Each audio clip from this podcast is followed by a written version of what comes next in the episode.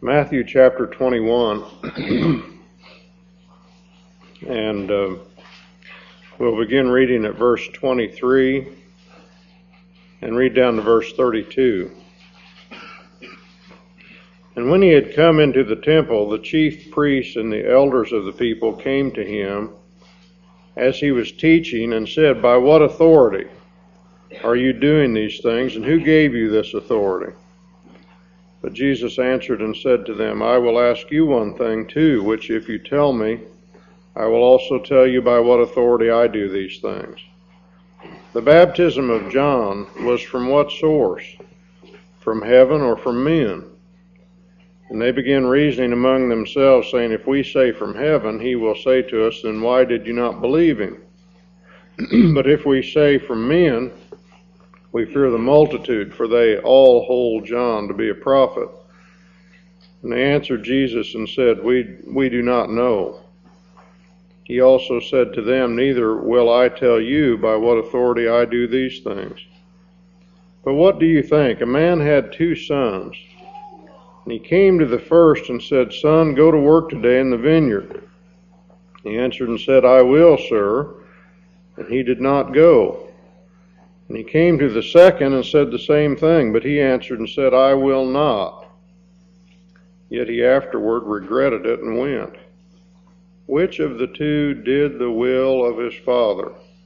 They said the latter. Jesus said to them, Truly I say to you that the tax gatherers and harlots will get into the kingdom of God before you. For John came to you in the way of righteousness and you did not believe him.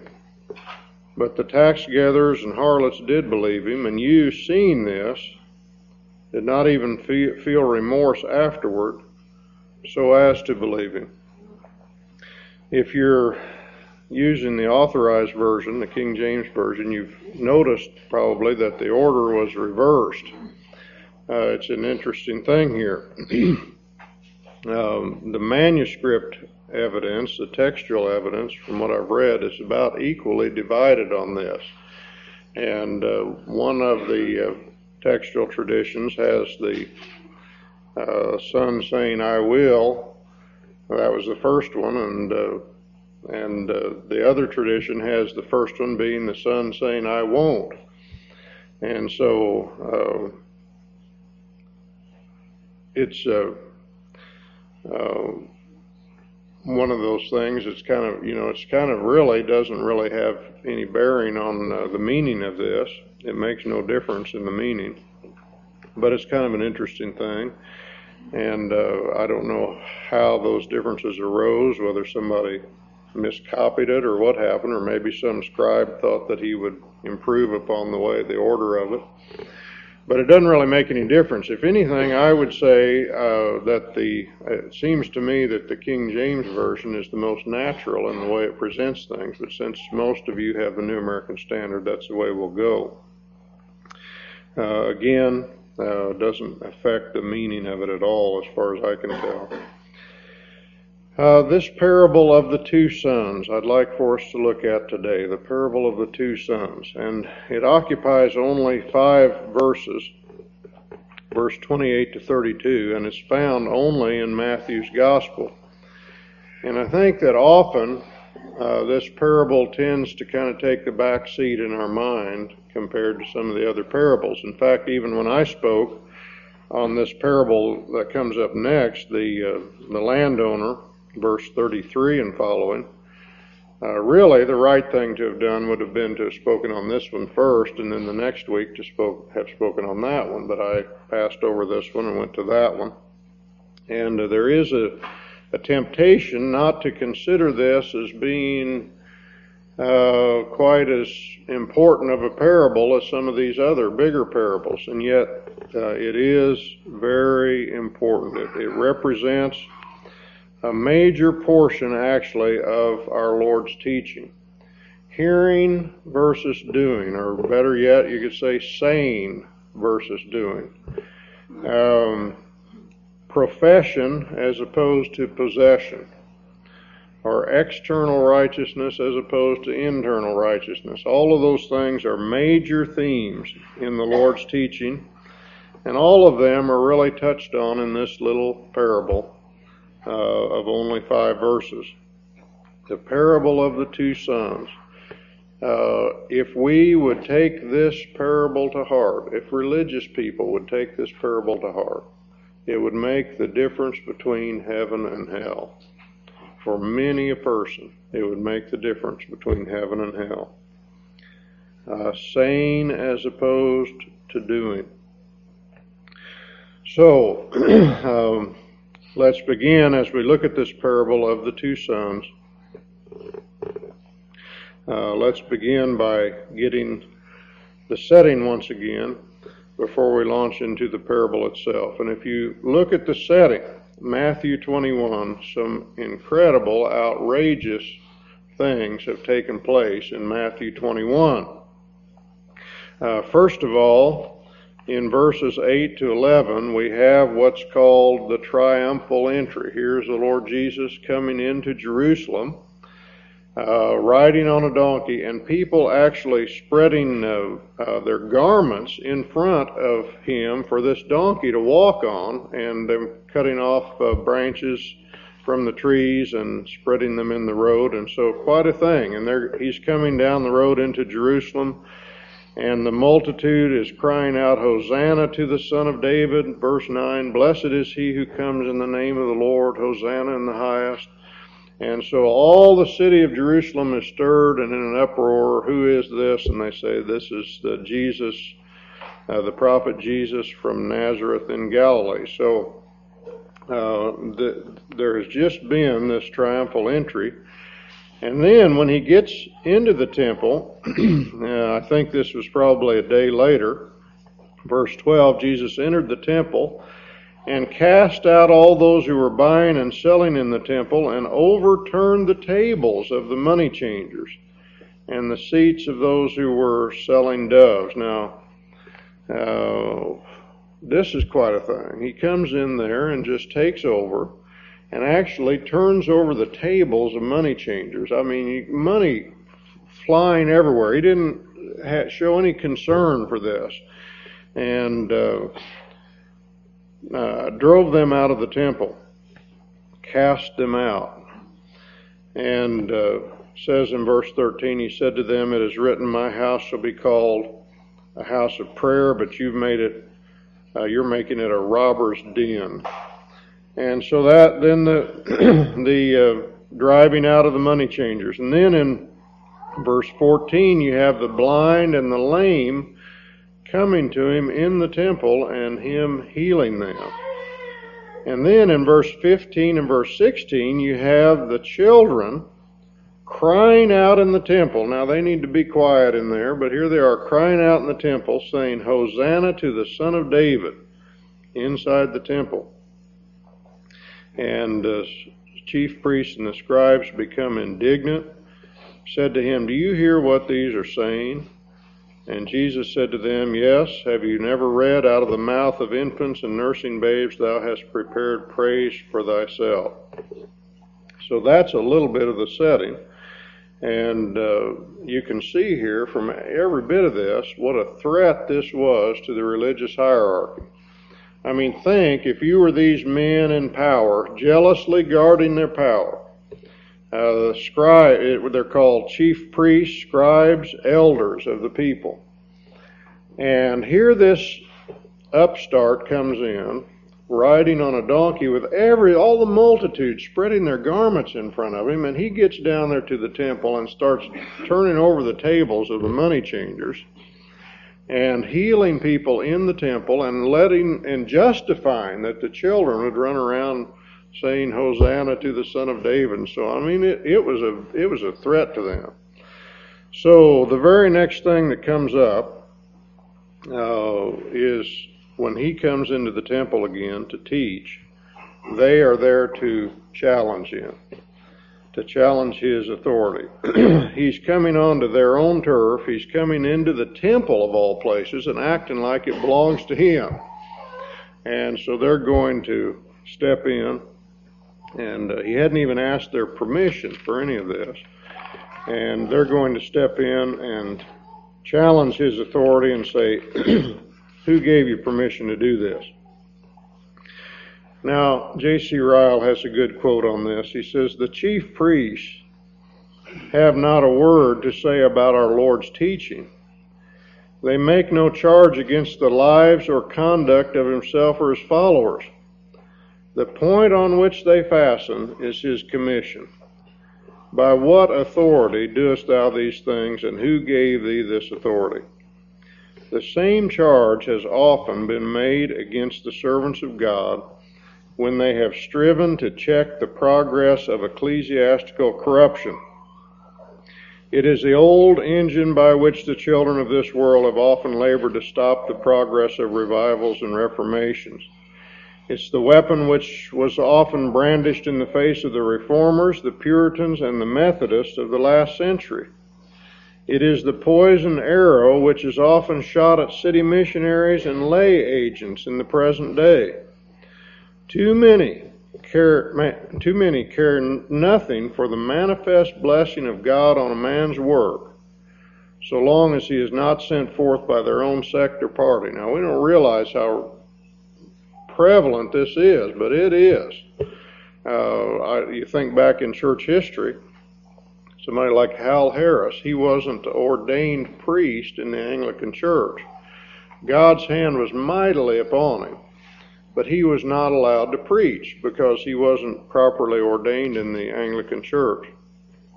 So what they did, uh, he wouldn't preach, he would just exhort for sometimes nine hours at a time with the, with the power of God mightily upon him. And uh, I think he started out actually reading sermons to the people, and uh, God's presence was so great there that, and so many people were converted that, of course, all of Wales was greatly affected by the ministry of Howell Harris. Uh, but uh, he was a good example of this. It matters nothing to them that some humble laborer in God's harvest can point to numerous conversions of souls through his instrumentality. They still cry, By what authority doest thou these things? His success is nothing. They demand his commission. His cures are nothing. They want his diploma. Let us neither be surprised nor moved when we hear such things. It is, it, it is old charge which was brought against Christ himself. So there, here it is, and that's been true all down through the ages.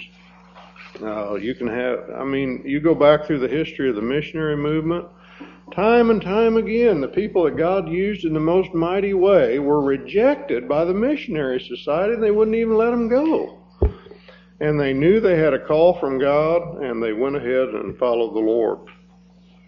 Now, it's one thing if the missionary society is really walking with God. It's another thing if you're dealing with an apostate bunch like they were here. And that's what this was.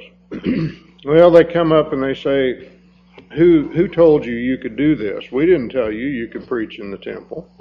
We didn't give you this permission and this authority. And so the Lord answers them in verses 24 to 27.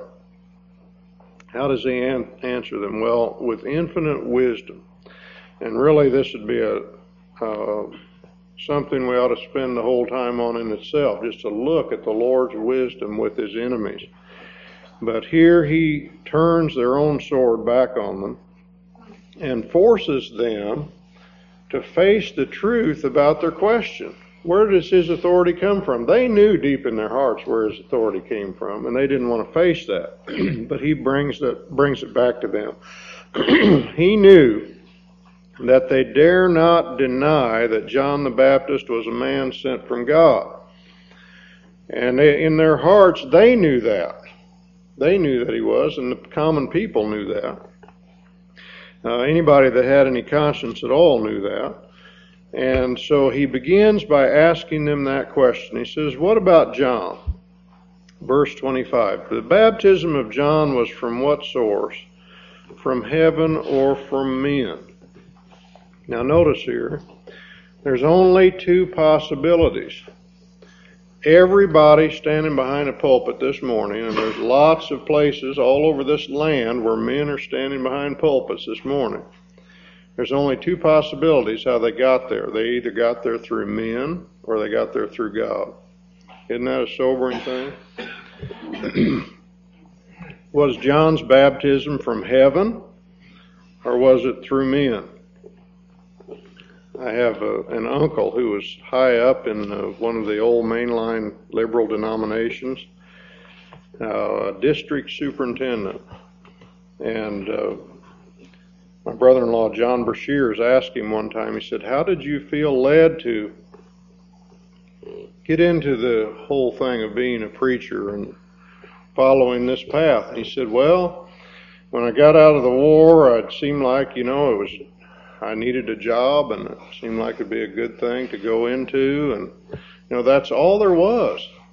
He talked about the basically just uh, I, I cannot imagine this. I mean, it seems like there's nothing that you'd less rather be than to take up being a preacher as a profession. But that's what he did.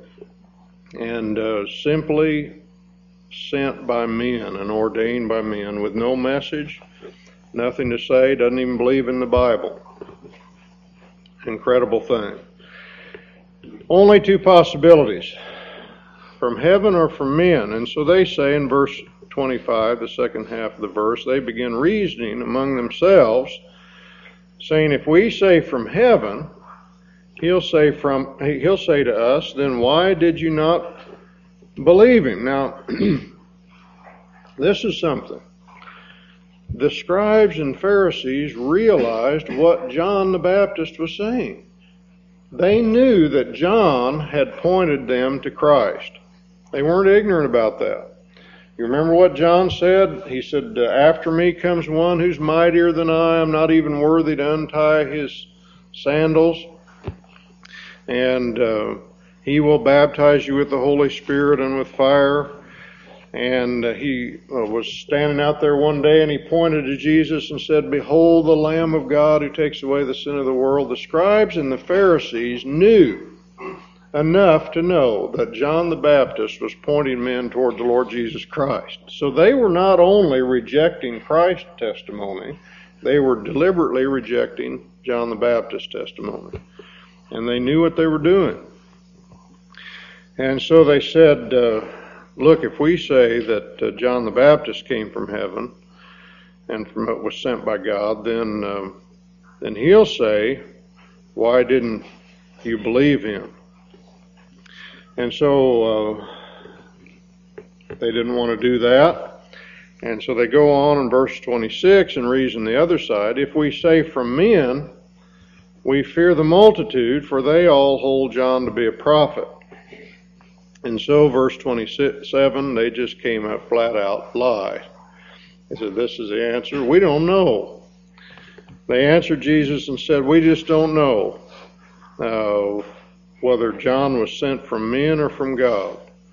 And so the Lord says, Neither will I. See, the problem was that the, not that they couldn't tell, but the problem was they wouldn't tell. And he says, Neither will I tell you by what authority I do these things.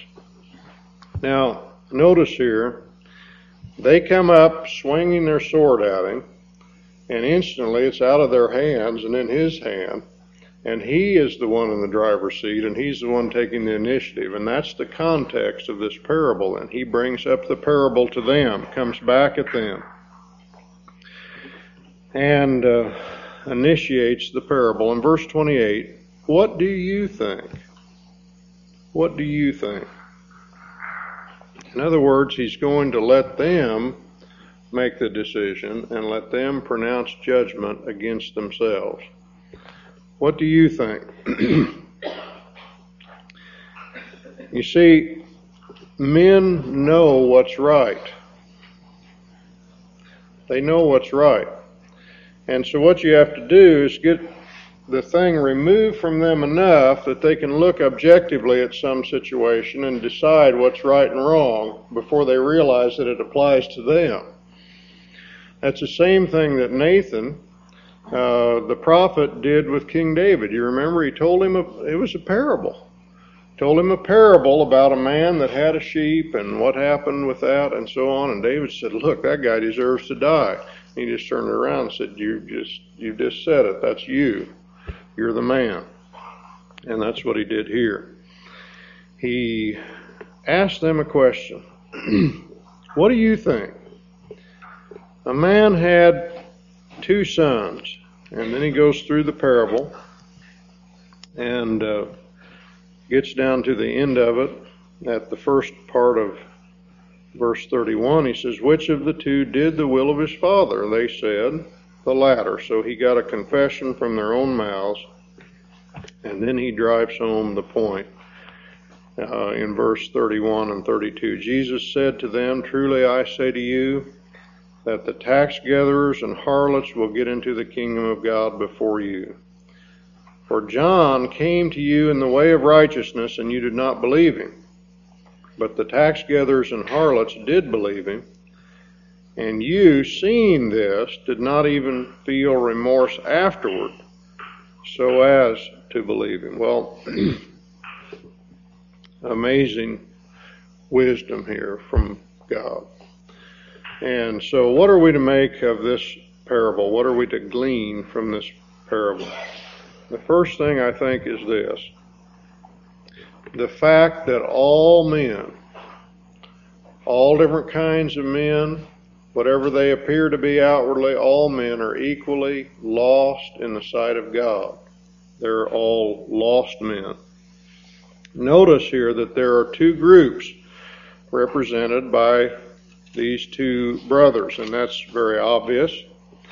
Who are they? Well, first of all, verse 31, he says, The tax gatherers and harlots will get into the kingdom of God before you. So the first group is the tax gatherers and the harlots.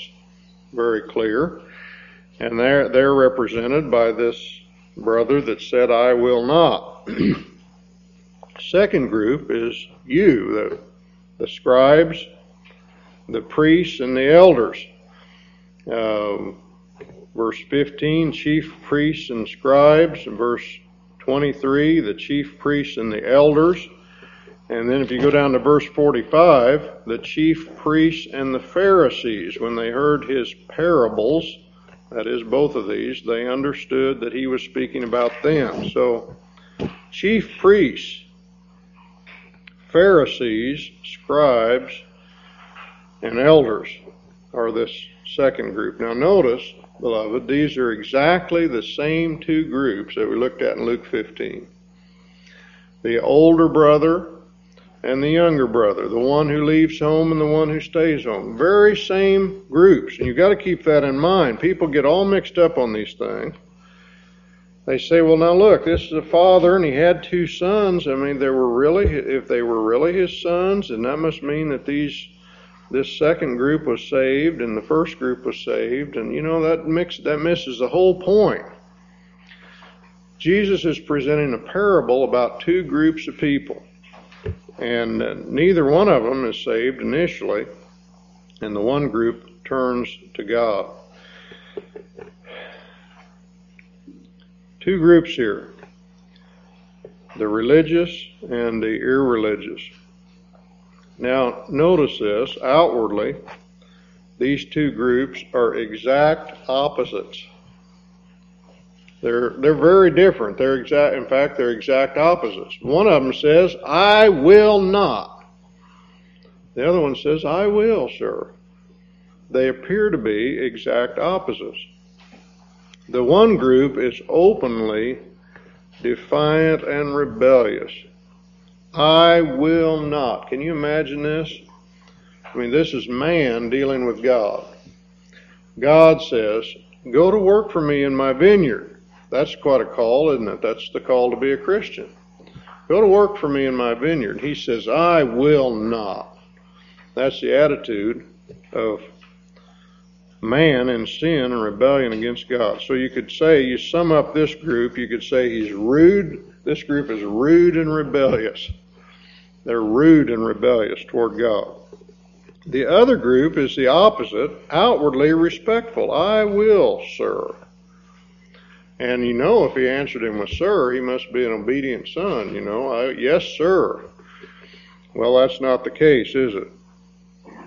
Uh, the first son is rude and rebellious. This son is false and rebellious. Rude and rebellious, false and rebellious, but they're both rebels. One outwardly, the other inwardly. One very obvious, one very devious. And so we see here, in other words, we see again that all men are lost and need a deep inward change in their hearts. That's what we see. All men, regardless of what they appear to be on the outside, all men are lost and rebellious against God and need a deep change on the inside. Children that have grown up in church all your lives, you can be outwardly good, obedient kids and still need that deep inward change in the heart. My sister Betty uh, was a churchgoer for many years, read the Bible through more than once as a lost person, lost religious person. When she became a Christian, she wrote in a letter from these verses. This is Isaiah 35. She says, uh, that this was God promising what He's going to do. He says, Waters will break forth in the wilderness, and streams in the desert, and the scorched land will become a pool, and the thirsty ground springs of water. In the haunt of jackals, its resting place, grass becomes reeds and rushes. Now, what was she talking about? This wilderness and desert and barren place? She's talking about her own heart. You can be a religious person, reading your Bible, going to church, and when you see what you're really like, you realize it's a waste, howling wilderness. So Lord, the Lord is saying here, first of all, in this parable, all men are equally lost before God. They need this deep inward change that's called repentance. Second thing we see here is this true repentance results in obedience. True repentance results in obedience. Doing, not saying, is the acid test. Now, this I say is life and death. It's this is life and death. It's so important, and it comes up so often in the Lord's teaching just maybe look at a couple places. If you hold your place here and look back to Matthew 7.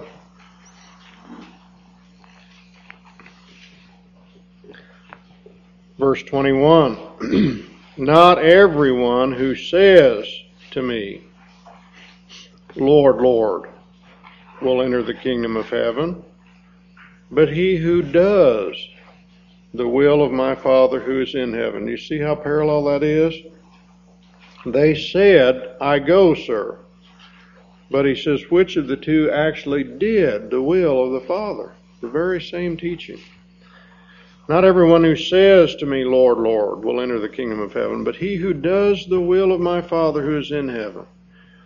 Many will say to me on that day, Lord, Lord, did we not prophesy in your name?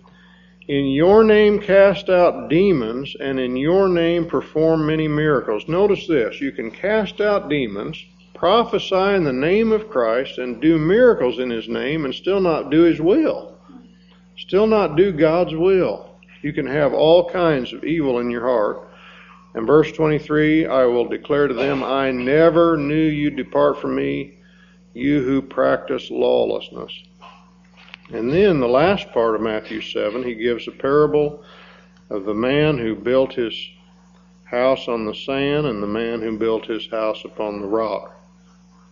Therefore, everyone who hears these words of mine and does them, literally does them, may be compared to a wise man who built his house upon the rock. The rain descended, the floods came, the winds blew and burst against that house, and yet it did not fall, for it had been founded on the rock. Now, the doing, doing is Doing what he says does not make a big, strong house. Doing what he says just ensures that the house that you build is on the rock. It, that's the way you know that you've really made it to the rock and that you're not building upon sand. It's the rock that keeps the house from falling, but it's the doing that it, that makes sure to you and everybody else that you're really building upon the rock and not on sand. Here's another one, Luke 6:46. He says, "Why do you call me? Say to me, Lord, Lord." Why do you call me Lord, Lord? There's the saying, and do not do what I say. And then he goes on and gives this parable again of the man who built his house upon the rock. So, saying as opposed to doing. This comes up a lot throughout the New Testament. 1 John 2 4. He who says, I have come to know him, but does not do, he does not keep his commandments, is a liar, and the truth is not in him. 1 John 2 9. he who says he is in the light makes all this good profession, yet hates his brother. He's a, he's a liar. He's a murderer. 1 John 4:20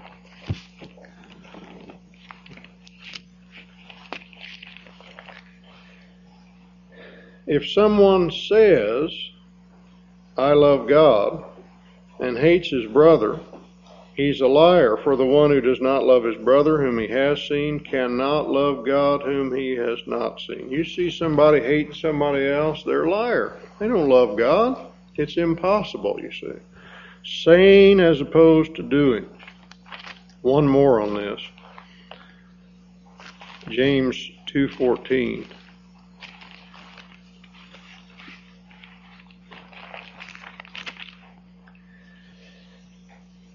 What use is it, my brethren, if a man says he has faith, but he has no works?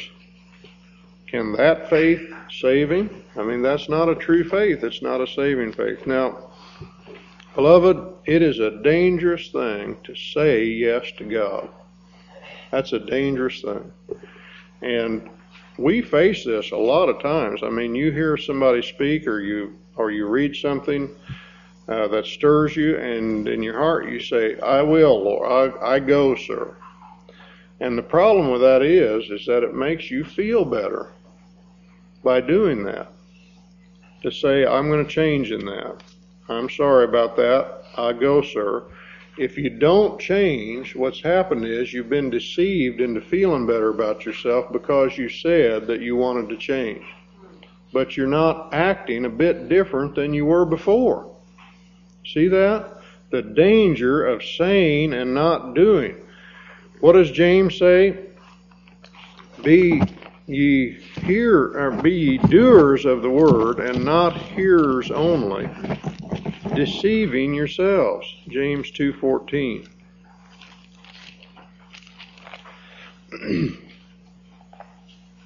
oh, I'm sorry. Not James 2:14. James Uh, 1.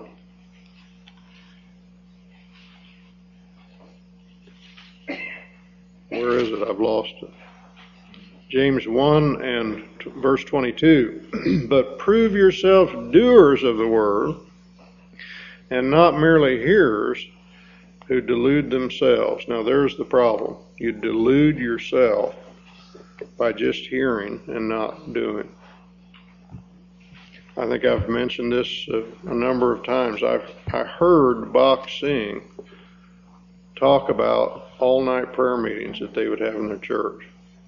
And you hear about that and you talk about it, and they had all these all night prayer meetings and everything. And after a while, you get to thinking that you have been in all night prayer meetings just because you heard somebody else talk about it.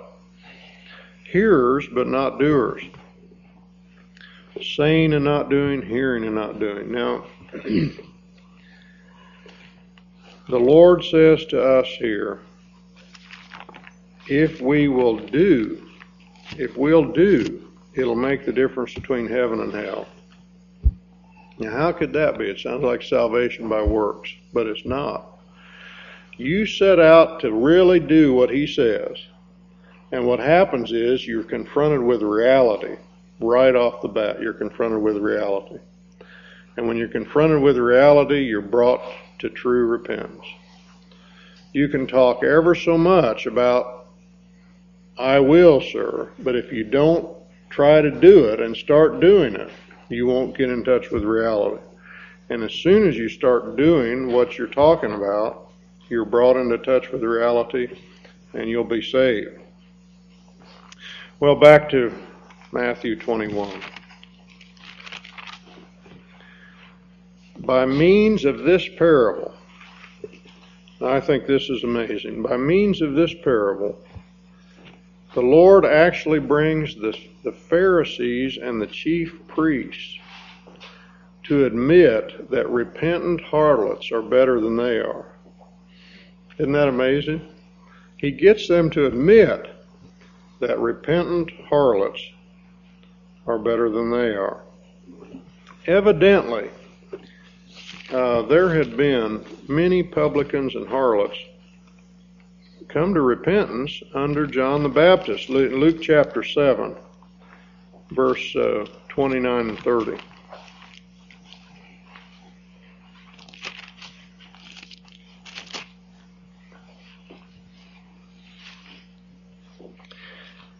And when all the people and the tax gatherers, here they're mentioned specifically, and the tax gatherers heard this, they acknowledged God's justice having been baptized with the baptism of John. But the Pharisees and the lawyers rejected God's purpose for themselves, not having been baptized by John. Now, there, there is the root of it. They didn't humble themselves to Him, they weren't going to humble themselves to Christ. But just think about this. We don't, you know, it, uh, it doesn't uh, strike us enough, maybe here's John the Baptist out there wearing this uh, camel's hair outfit and eating locusts and wild honey and preaching repentance. And he, many tax gatherers got saved through John the Baptist. And here we learn in this Matthew 21, the Lord tells us that prostitutes are being saved through John the Baptist's ministry. Lots of them, not just one or two. There were lots of them. Now, that tells us right off the bat that we don't need to be like somebody in order to minister to them. Isn't that dumb? That's the dumbest thing. John the Baptist was, who was he like? There wasn't anybody he was like. What did they say about him? They said, he, Jesus said that John the Baptist came neither eating nor drinking, and you said he has a demon. That's how attractive he was in the eyes of the religious world. And he certainly wasn't like uh, publicans and harlots. uh, also, it shows how foolish this idea is that you have to be afraid that you're going to make people uncomfortable. I mean, he's out there, he says, You generation of snakes, who warned you to flee from the wrath to come? And he starts telling them how, how what they need to do. He says to the soldiers, you need to do this and that. Be content with your wages and that kind of stuff. I mean, he was very blatantly uh, opposite preaching repentance. that was his whole message.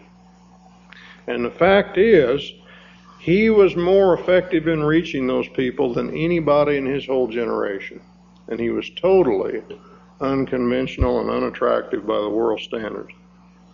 But anyway, the publicans and the harlots had repented at the message of John. They had done the will of the Father. and so that implied that they were more pleasing to God than these Pharisees. And the Pharisees admitted they before they realize what they're doing, they say, well, which of the two did the will of his father? The latter. Let's look at this back in Ezekiel 18. Quite a remarkable portion here in Ezekiel 18.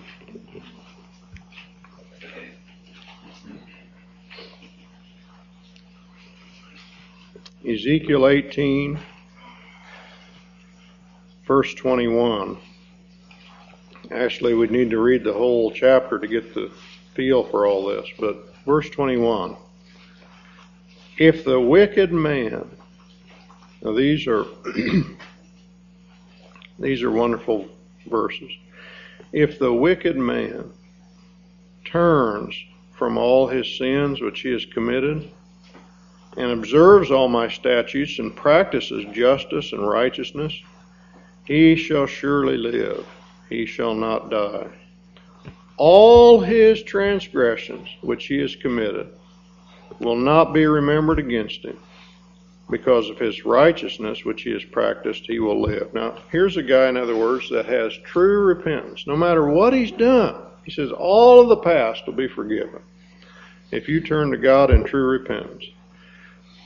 Verse 23 Do I have any pleasure in the death of the wicked, declares the Lord God?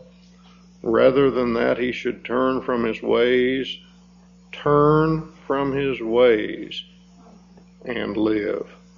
Turn and live. Verse 24, the contrast.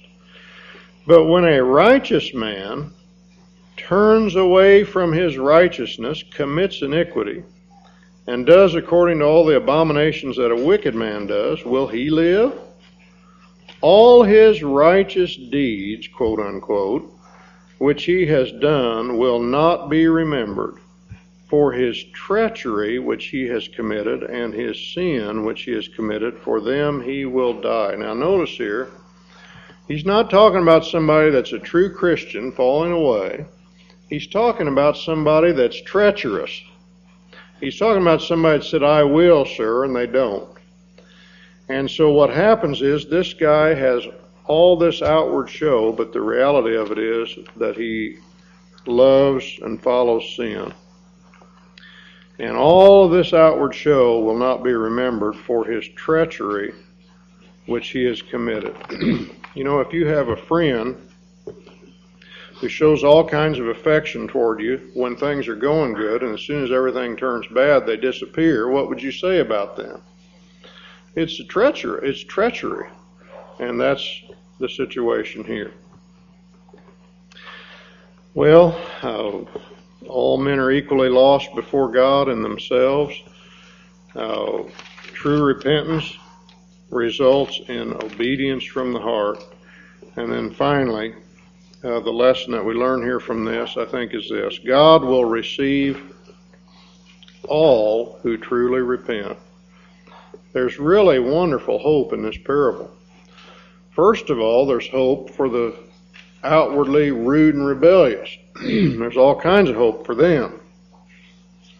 Such grace here. Here's a person that starts out shaking his fist at God, saying, I will not.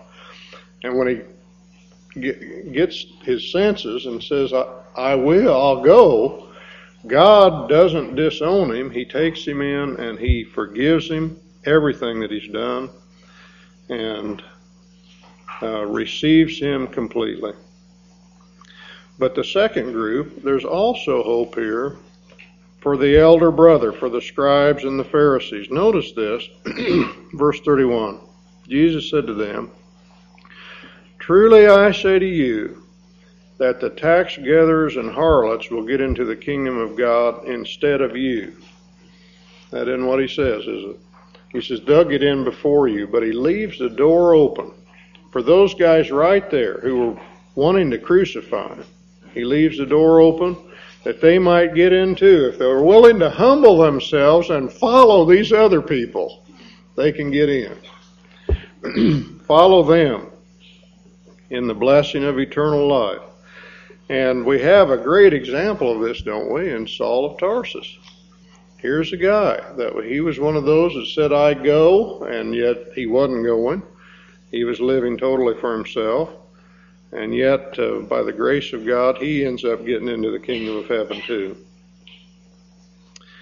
Uh, they had all kinds of reason for believing. Verse 32 John came to you in the way of righteousness. They knew in their hearts that he was preaching righteousness from God. They knew that and they rejected him. But then they had even further reason for believing, and that is they saw the effects of John's ministry. in these notorious sinners turning to God. And he says, You still didn't feel remorse uh, and turn around so as to believe it. But it wasn't too late yet. And some of these very priests and elders and uh, Pharisees that were listening to him that day, they did make it in. They made it in later. They got in later, but they did get in. So, what an encouragement.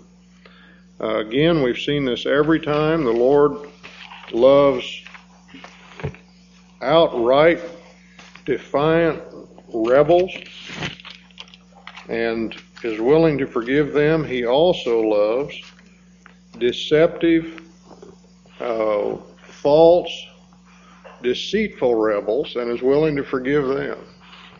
And so I think that's the teaching in this parable of the two sons. Anyone have something more to say or ask or share?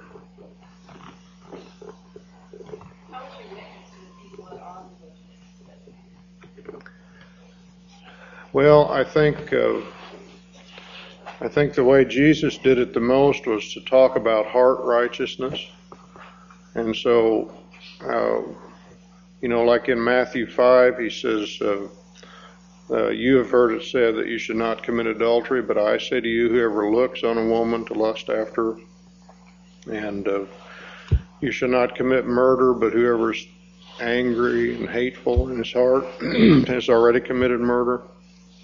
So I think what we do is you you can talk to a person like that and and try to bring out what it is to really truly be a Christian. It has a heart. It involves a heart righteousness.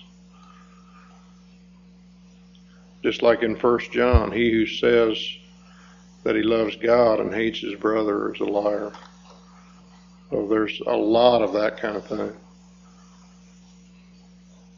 The rich young ruler is another good example the rich young ruler, he, Jesus said, Keep the commandments. And he said, All these things have I kept from my youth up. There's, I go, sir. You know, I'm doing all that. So then he just brings home to him on a deeper level, on a spiritual level, what the commandments mean to God. And when he saw what it really meant, on a deeper level, what those commandments meant, then he went away sorrowful.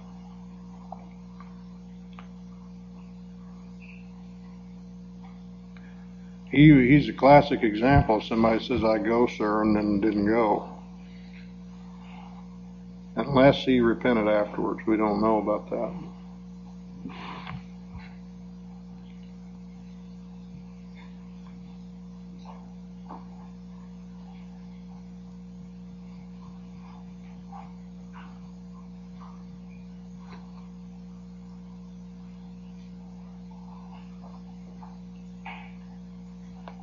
Anything else?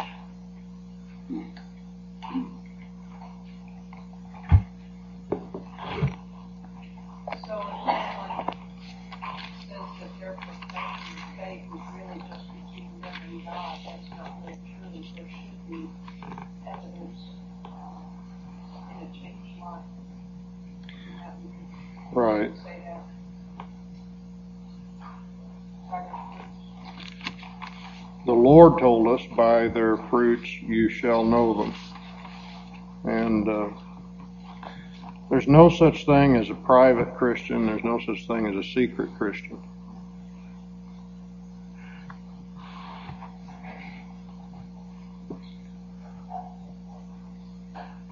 Many years ago, before he ever made his profession of faith, uh, Dick and I met a, a fellow in uh,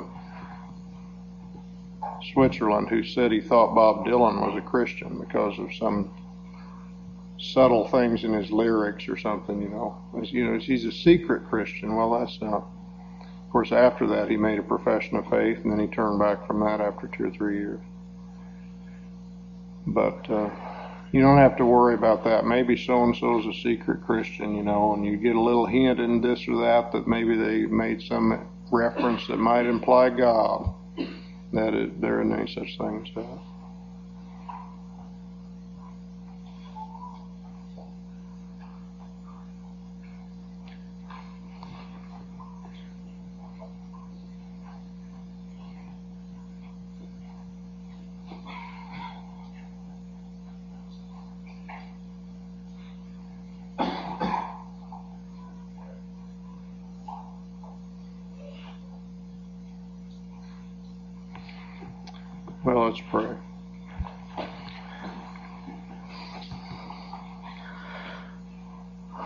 Father, we marvel at the wisdom of the Lord Jesus Christ once again.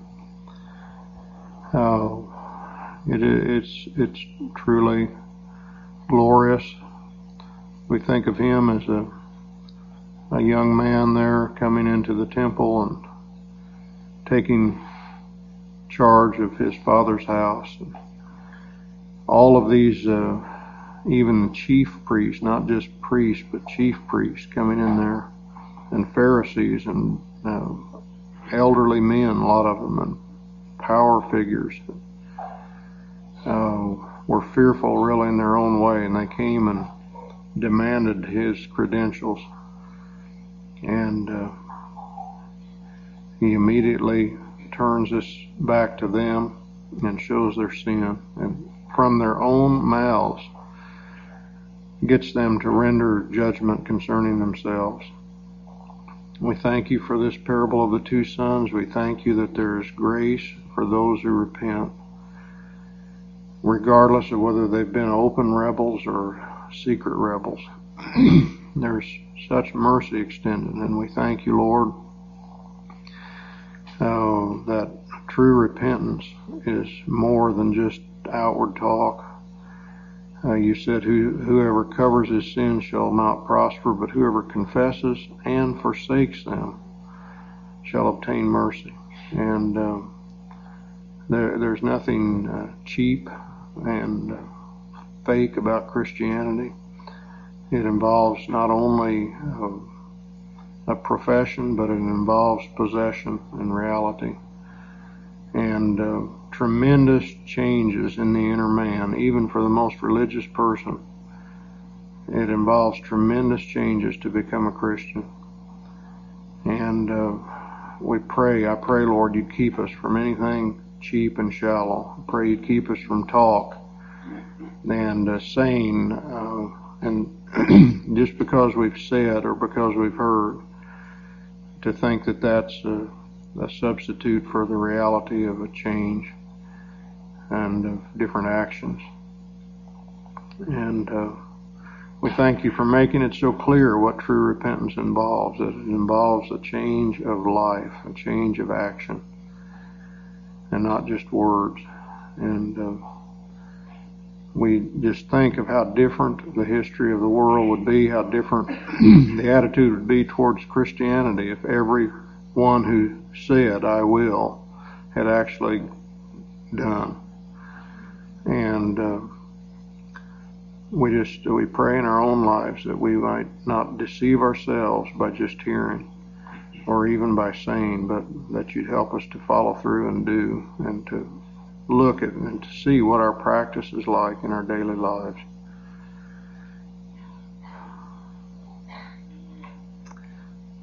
We pray these things in Jesus' name. Amen.